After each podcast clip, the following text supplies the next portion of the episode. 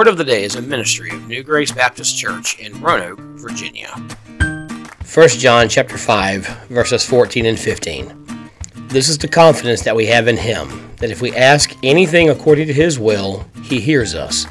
So if we know that he hears whatever we ask, we know that we have whatever we asked of him. This is a, a beautiful promise that God has given us, not just here in 1 John, but throughout Scripture but can also be very frustrating for the believer. We, we've all had times in our lives where we have gone to God for something and we've prayed fervently for it, and God has said no to our request, or God has seemingly not heard us and not answered us.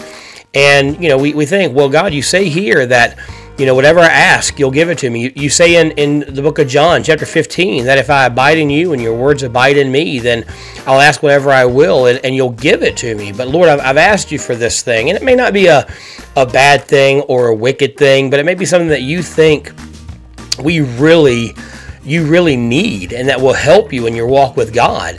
Uh, but it takes faith in God to trust that He says no for our good. You know, I think of the Apostle Paul when he in Corinthians he says, you know, I had this this thorn in my flesh, and we don't know what the thorn in the flesh it was, but whatever it was, Paul felt that it hindered his walk with God and it hindered his effectiveness for God. And so he says, I went to God three times for this thing, begging God to take this thorn away, and every time God said no. Now he could have looked at, you know, John chapter 15 and said, God, I'm abiding in you. Your words are abiding in me. I'm asking this thing. And you said, you promised that whatever I ask, you'll give it to me. And Lord, here in First John, it, it, says that, you know, we, we have the confidence. You know, it's not saying, hey, we hope. It says we have confidence that whatever we ask of God, God hears us and God will give it to us. And that's a wonderful promise, but we have to understand every answer to prayer that God gives us is not just He's not just giving us whatever we ask for,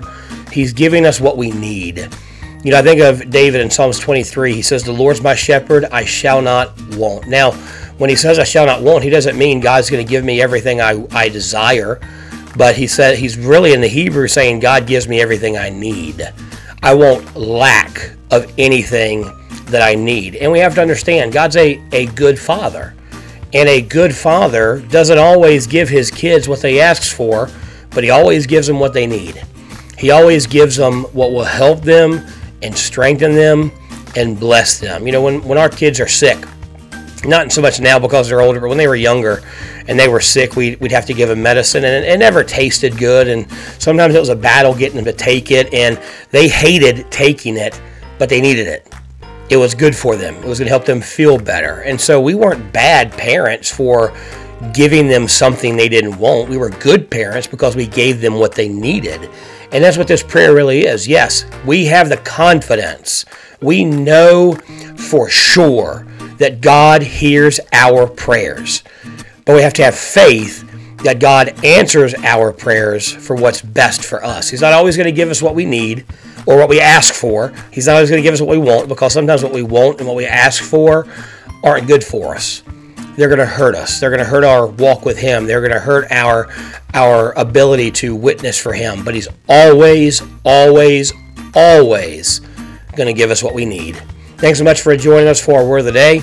Be sure to be back here next time as we continue to look at the subject of prayer in the Bible. Have a blessed day. For more information about New Grace Baptist Church, visit our website at www.reachingroanoke.com.